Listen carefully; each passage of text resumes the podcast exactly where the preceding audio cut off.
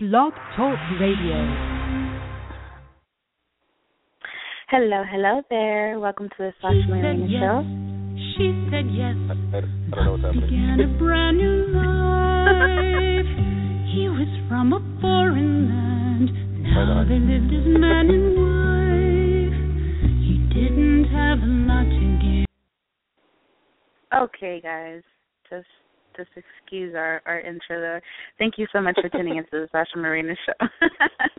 Today's segment is That's the Movie. Obviously with my bro Robert, I was going to that girl hosted by him, where he speaks about, you know, behind the scenes movie news, TV shows, whatever's hot and not, you know, pretty much in the TV scene. But mostly movies. He's a very big movie enthusiast, and that's really what he rants about. So, hey, brother, how you doing? Good. How you doing? I'm good. All right, then. So before we get on to the Oscar stuff, which is, you know, the main stuff, let's just get the news out of the way here. So okay. Now this is entirely rumors here, but this is concerning the Spider-Man and Marvel Sony partnership, you know, Sony thing. So in the official press release. Sony official press release, the Sony Pictures president, Doug Belgrad, he explicitly said Peter Parker would be the character joining the Marvel Cinematic Universe. But this reporter from The Wrap, he was on a podcast called Meet the Movie Press podcast, and he apparently claimed, and I'm going to read exactly what he said. He claimed that, based on his sources and everything, that Spider-Man wouldn't be played by a white actor. So let me just read what it says. So he said, "This is not set in stone, guys, but I'm telling you right now, Spider-Man's not going to be white." And the other guy on a podcast says, "Really?" And he says, and then he answers, "Spider-Man's not going to be white." And he's like, "Is that speculation?" Or he's like, "No, I'm 95% sure Spider-Man's going to be most likely black, but there's a chance he could also be Latino. 95% sure, not white." Yeah, that's what I was going to ask you. Is it not white as in Caucasian? Because I had heard a rumor about some Latino kid possibly being casted. So I don't know. Let me explain to you. There's two main Spider-Mans. There, in the regular Spider-Man universe, you know, everyone knows Peter Parker. In the Ultimate universe, Peter Parker existed for quite a while, but then he, you know, spoilers if you really care about that, but he died. And after he died, there was a few weeks before he died, there was another kid who got bit by one of the spiders that Oscorp had created. And this spider was a little different, gave him a little bit extra in the powers department, but he was more or less pretty much Spider-Man. So he, after Spider-Man died, a few weeks after, he decided to start doing what Spider-Man was doing with his powers, and he became a superhero. And his name was Miles Morales. He was half black and half Hispanic. So that was that, you know. And he's a really awesome character. But the problem I'm having is you can't have Miles Morales until you introduce Peter Parker. I mean, you're right. Yeah, you can do it, but it's not something you should do. Yeah, I mean, it's not something you should do. It has to be Peter Parker. The Spider-Man that's in the Civil War, it has to be Peter Parker. I mean, we all want Miles Morales in the movie universe eventually, but we don't want him as the first one off the bat. I mean, I just doubt that that's going to happen for some reason, but it could be a possibility. I really hope it doesn't. I think I talked about this already before, when this news came out and everything, but now that this rumor came up, and I don't know if it has any levity to it, but I just don't really think Miles Morales is the right choice for the first Spider-Man. It should just be Peter Parker. Yeah, I don't think it is. It's gonna confuse. Because there's obviously two types of audiences, the ones that are familiarized with all these stories. You have to think about that this would be the third person that plays Peter Parker in less than 10 years. Yeah. Well, in the past 10 years. Mm. So having to change it up by getting, you know, a new actor, getting a different race and everything and a new character would be a good idea, but at the same time it's kind of a bad idea for Miles Morales. You know, why don't they just use Andrew Garfield and then kill him off? Just kill Andrew Garfield off already. He's not going. But you can't do that. Andrew Garfield's not even going to be playing Spider-Man. But you're not going to introduce Peter Parker and then immediately kill him off. It's going to be some time before they kill off Peter Parker, in at least in the Marvel Cinematic Universe, if that's the route they go with. So yeah. Well, it sounds a little more complicated. Mm-hmm. Yeah. So. The next bit of news is about Hugh Jackman. It was something funny he said. He says he's going to play Wolverine until he dies. So apparently he was having an interview, and he says after seeing Birdman, he realized that, he was inspired to say, I quote what he says. He's like, I said to my wife that the moral is that I should never stop playing Wolverine. I've got to find a way to keep playing him until I die. I know that someday they'll recast the role with another actor. I'd be happy if the role was eventually recast. It would mean that it had become iconic. So, before Days of Future Past, Wolverine, Hugh Jackman was not sure whether or not he plays, Wolverine again. And after that movie, he said that it's all fresh and he wants to play it. He wants to keep playing Wolverine. And now at this point, it seems like he just doesn't want to stop playing Wolverine. And that's not bad, Yeah. That's pretty. It's just pretty funny. I just wanted to mention that. I think that he's given life to that whole X-Men franchise. Like he is X-Men. He's like the face of the X-Men franchise, really. So I think it's very awesome to see an actor so dedicated to a role like that because many people would just get tired of it. You know what I mean? And it just becomes part of them, and then it works. It works for everybody. Everybody loves them. Everybody loves it. Yeah. So that's good. Okay. So so the Wonder Woman movie, Deadline was reporting that it'll start production this fall in 2015. With Gal Gadot playing Diana Prince, which is such a bad casting choice in my opinion, but we'll see how that works out. And Michelle McLaren directing the movie, so yeah, it seems like they're ready, to start filming. But this is a rumor. This is actually a rumor, and they apparently even have already in negotiations with a screenwriter, David Fuchs, I think, from the guy who's writing Pan, that movie that has Hugh Jackman as Blackbeard and everything, that new Peter Pan movie.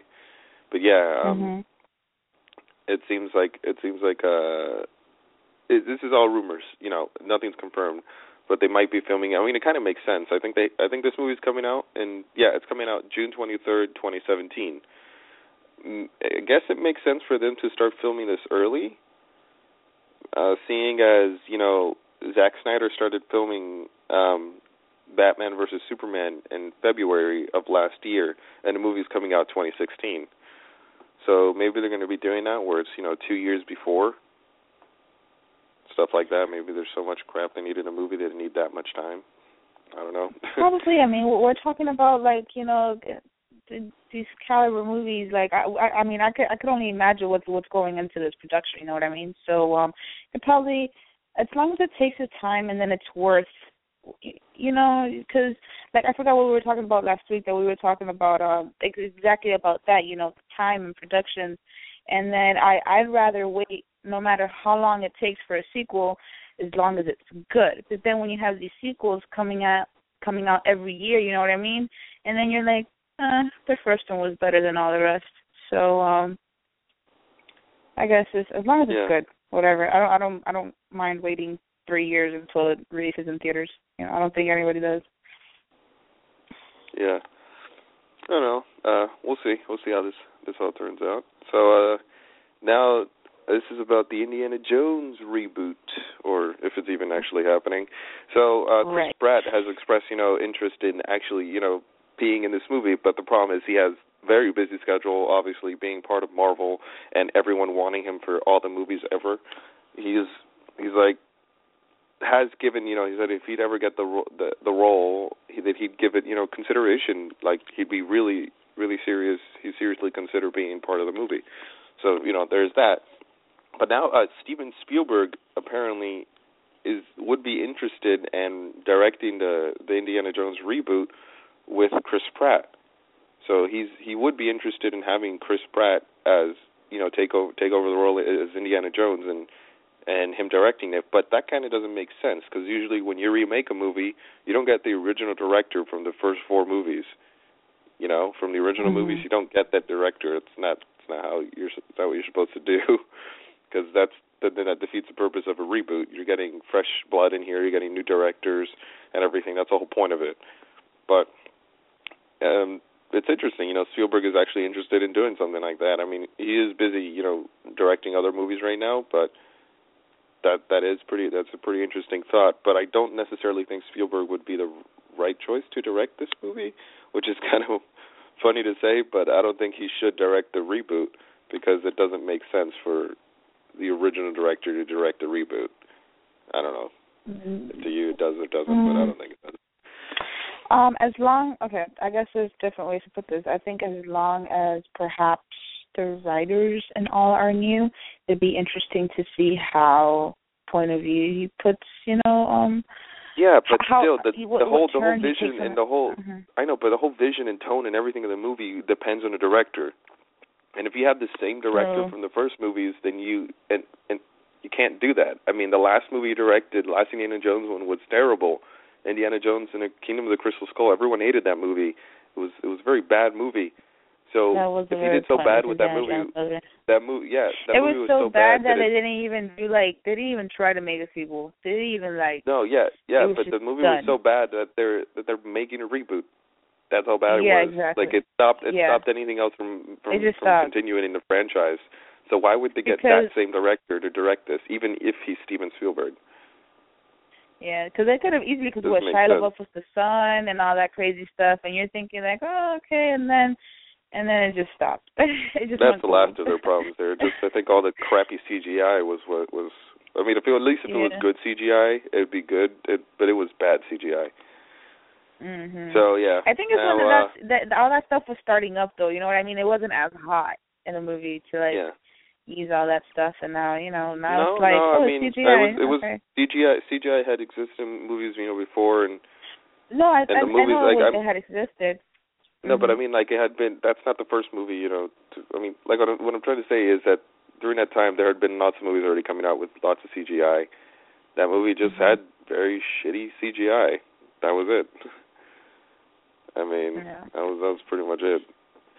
I mean, if Lord of the Rings had that CGI back in 2004, had better CGI than the Indiana Jones, sequel did, then that's saying something. But yeah, anyways, so it seems like directors are taking the, Twitter and Instagram to be making big announcements.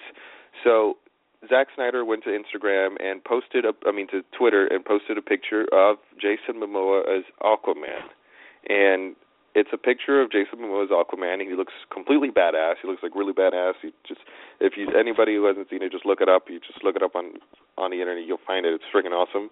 But the interesting thing here is that they have the words, this phrase printed over it called "Unite the Seven," and the seven it could mean being like unite the seven seas or something like that, because that was that phrase where people thought about the world as seven seas because they didn't know that the world was much bigger than it actually was.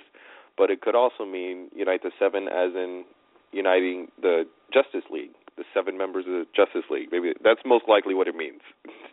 But it could mean something else. I really don't know too much about DC Universe, but yeah, that could possibly be what it means. But even though it doesn't matter what it means, we all know there's going to be a Justice League movie. But what it's cool is just the whole Aquaman look that he has. It's really badass, what I'm saying.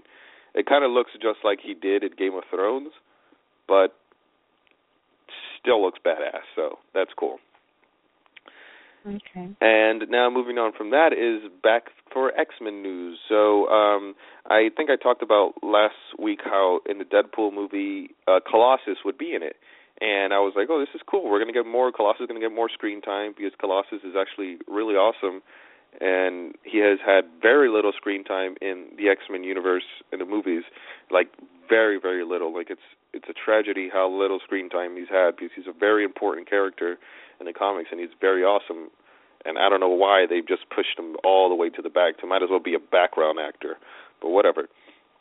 So the actor Daniel Cudmore, who plays Colossus, has taken to Twitter to say that he won't be playing Colossus in the Deadpool movie. That is going to be, he's going to be recasted, and that sucks, you know, because I know he hasn't really had much time to prove or much screen time to prove himself as Colossus, and you know Colossus is supposed to be Russian, and it seems like in the movies he was just either American or something. Mm-hmm. But well, what are you going to do? You know, I mean, probably they hope they get a good actor who can play this role, a good Russian actor maybe. So yeah, we'll see where that goes. And now more directors taking a social media to announce their stuff. So Neil Blomkamp on Instagram, he about like 2 months ago or so, he started talking about what's it called? The Alien movies. He was apparently in talking with Fox Studios about making an Alien movie, and he showed the concept art they had, and it all looked really, really awesome. I even talked about it, I think, and it was super cool looking at everything. And we're like, oh, this is so awesome. Why isn't this happening? And now apparently it is happening. You know, Blomkamp has announced that on Instagram with a picture of an alien, he says he thinks it's official. His next film is Alien. So his next movie will be an Alien movie that has, you know, Ridley Scott, I think, producing it. And, yeah, that's pretty exciting.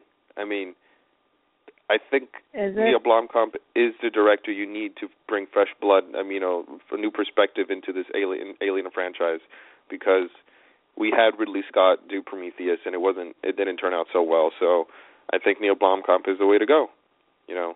Direct District 9, Elysium, Chappie, dude, definitely. So, yeah. You know what I've never understood?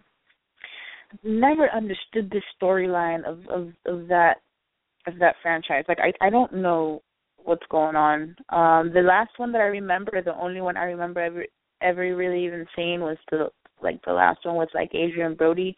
That's the only reason why I even saw the movie was Adrian Brody. Yeah, but that's Predator. That's something else. But that's something else entirely.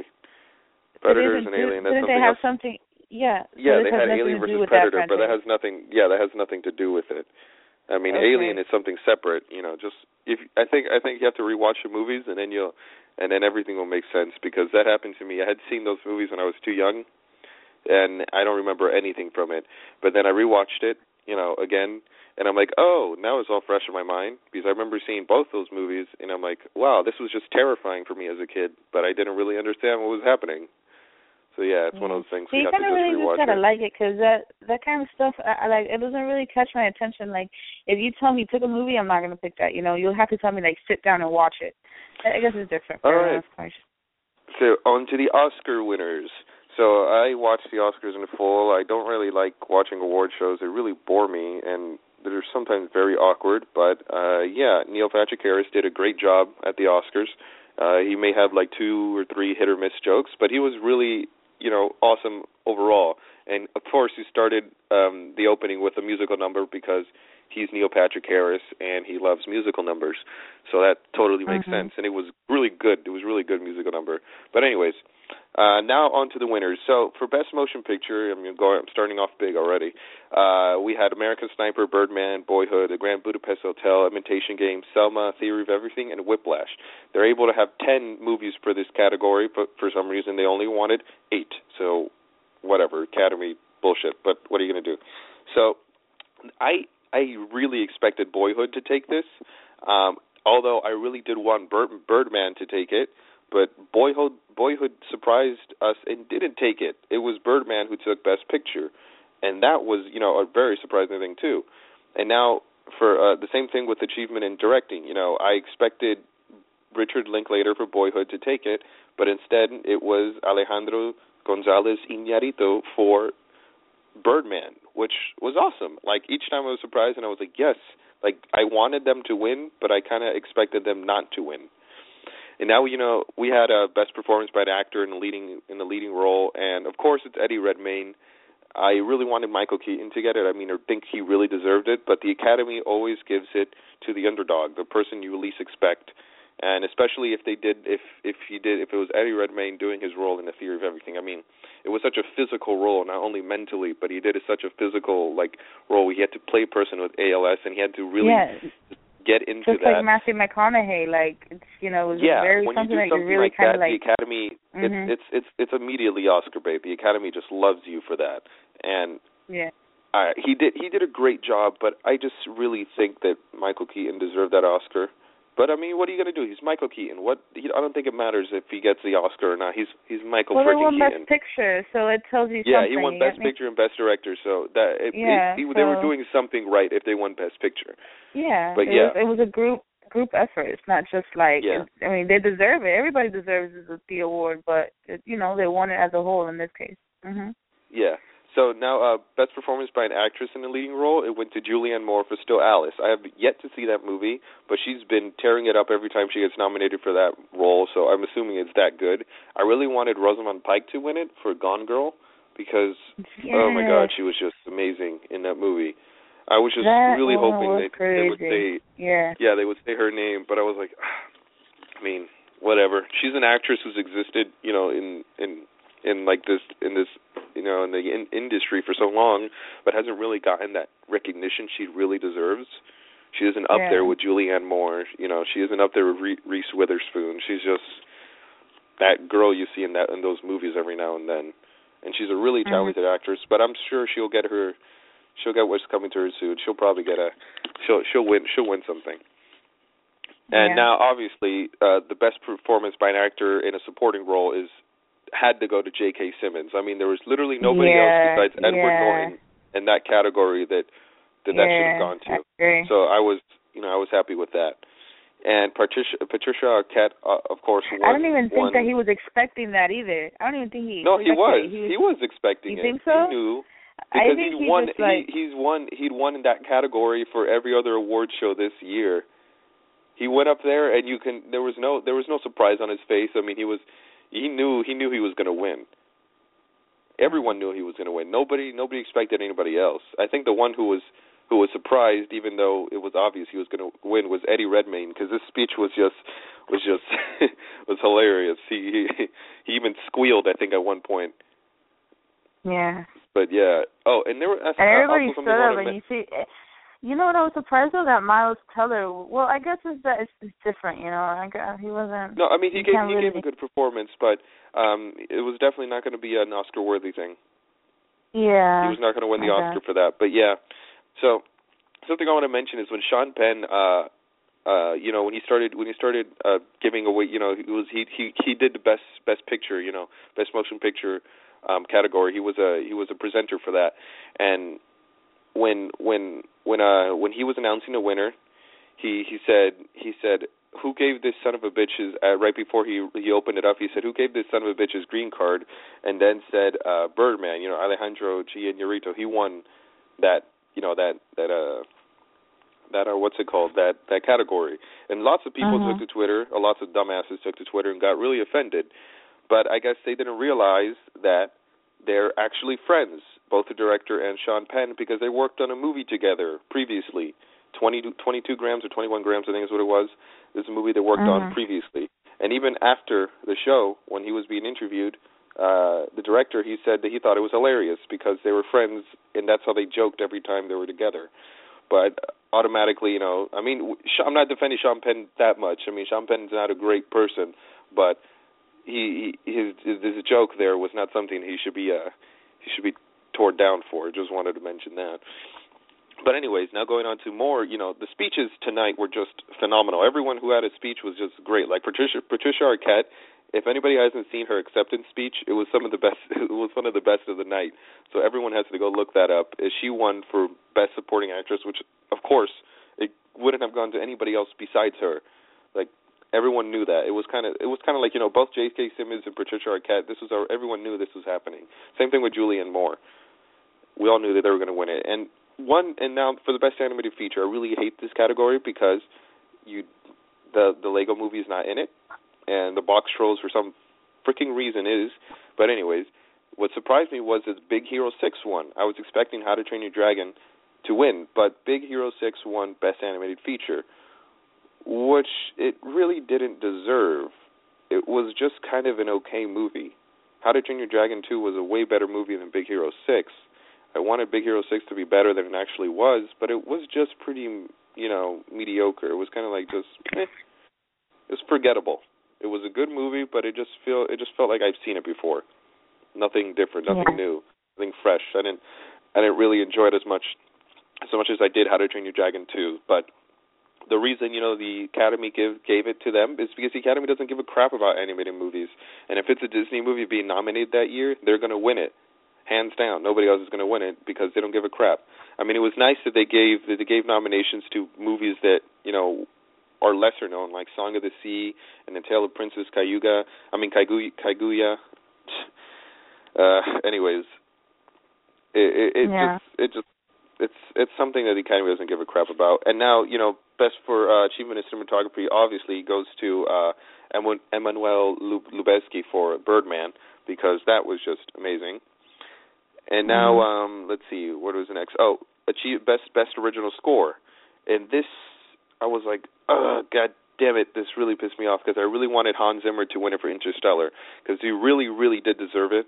It's been a while since he's deserved an Oscar for a score he's made, but for Interstellar, it was just amazing.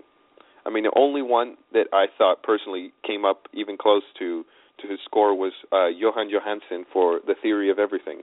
He had a really great score for that movie, but Hans Zimmer really deserved it. But Alexandre Desplat really won it this year for The Grand Budapest Hotel. He was nominated twice for The Grand Budapest Hotel and The Imitation Game. So he had more of a chance to win than anybody else.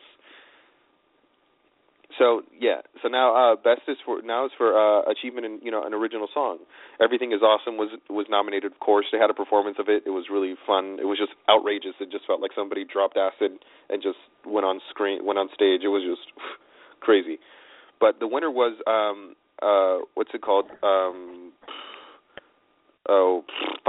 Common. There we go. Common and John Legend for Glory, which was great. They had a really amazing performance on stage. Didn't they already win already? They won.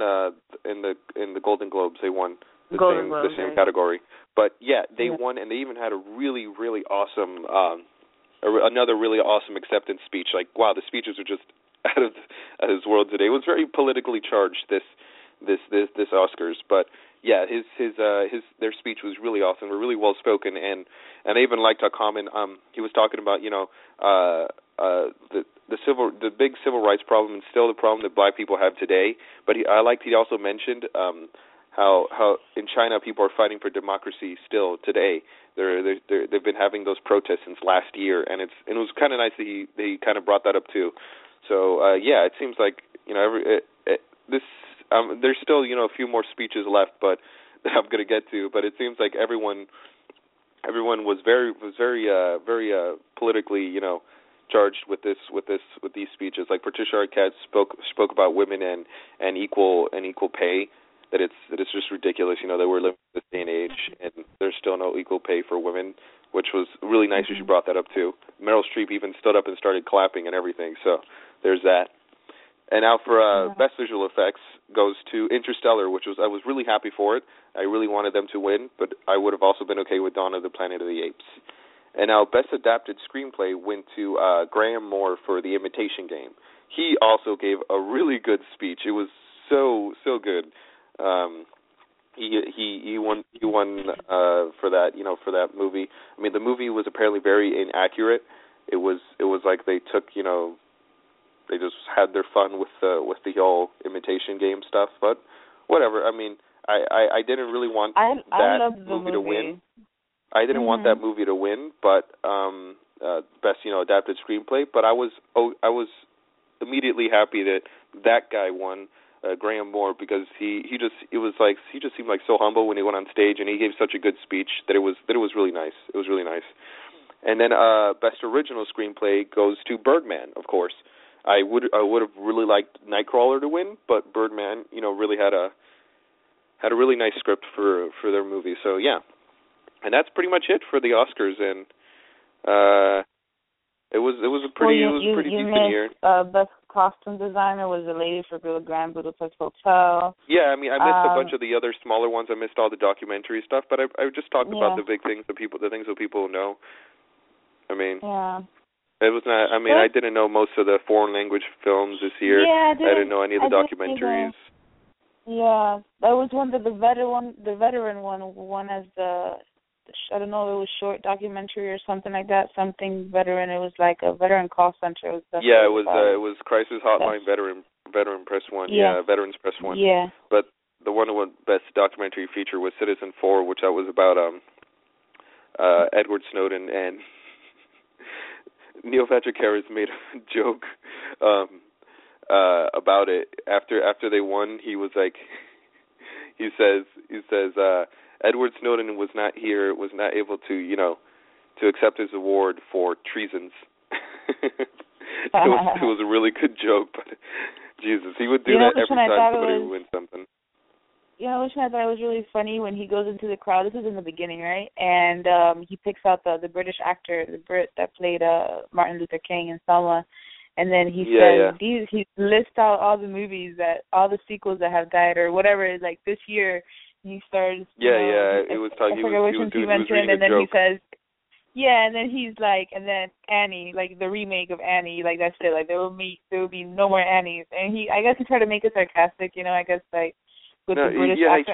He tried to be funny. I mean, the joke wasn't really that good, but the idea behind it was funny. The idea was funny. It just bombed. Like it just bombed when he did it. So, I mean, what are you gonna do? You know what is cool about him? That it's not like a total failure when Neil Patrick Harris bombs a joke. You know what I mean? It's like he just makes the face, and it's like, oh, it's all forgiven. Yeah. It's like, all right, just don't do it again. So I think that's a great host. All right, we got to start wrapping up. We're going over time. Yeah, I think he's a great host and a great performer all around. So you can never go wrong with him. Definitely putting on a great show. So go ahead and close it out. Yep, so follow us on Twitter. Me on Twitter at TheRealRobertAH, and as well as Tumblr, same thing, and on Instagram at Robert Alfonso Hidalgo. And you guys can check our Facebook pages out, Sasha Marina Show, and That's the Movie. Good way to stay up to date with our stuff, and also downloading our app on Google Play and BlackBerry World. Just the Sasha Marina Show app. You can download it, and And then what else? Oh yeah, you can just check out our past, podcast at the SashaMarinaShow.com and everything, and you can just listen to everything else we've done. And come back next Monday for more movie news and that type of stuff. Yay. Most definitely. And if you guys, you're not into like downloading so many apps, and you don't want to download our app, but you still want to listen to our podcast, you could always download us on iTunes Podcast, TuneIn Radio, Stitcher Radio. We're available on all those. Our podcast is on iTunes. We're an iTunes podcast. So, I think anywhere you go, just search up the Sasha Marina Show. Yeah, it's pretty much Slacker Radio. Just download our audio. Whoever uses Slacker. Yeah. Those three people that use Slacker, remember to download it on there. Stitcher and TuneIn and all that stuff. Like a lot of people have been kind of using those. So So thank you so much, guys, for tuning in, and catch us next week here on the Sasha Marina Show. Thank you. Bye bye. Bye bye.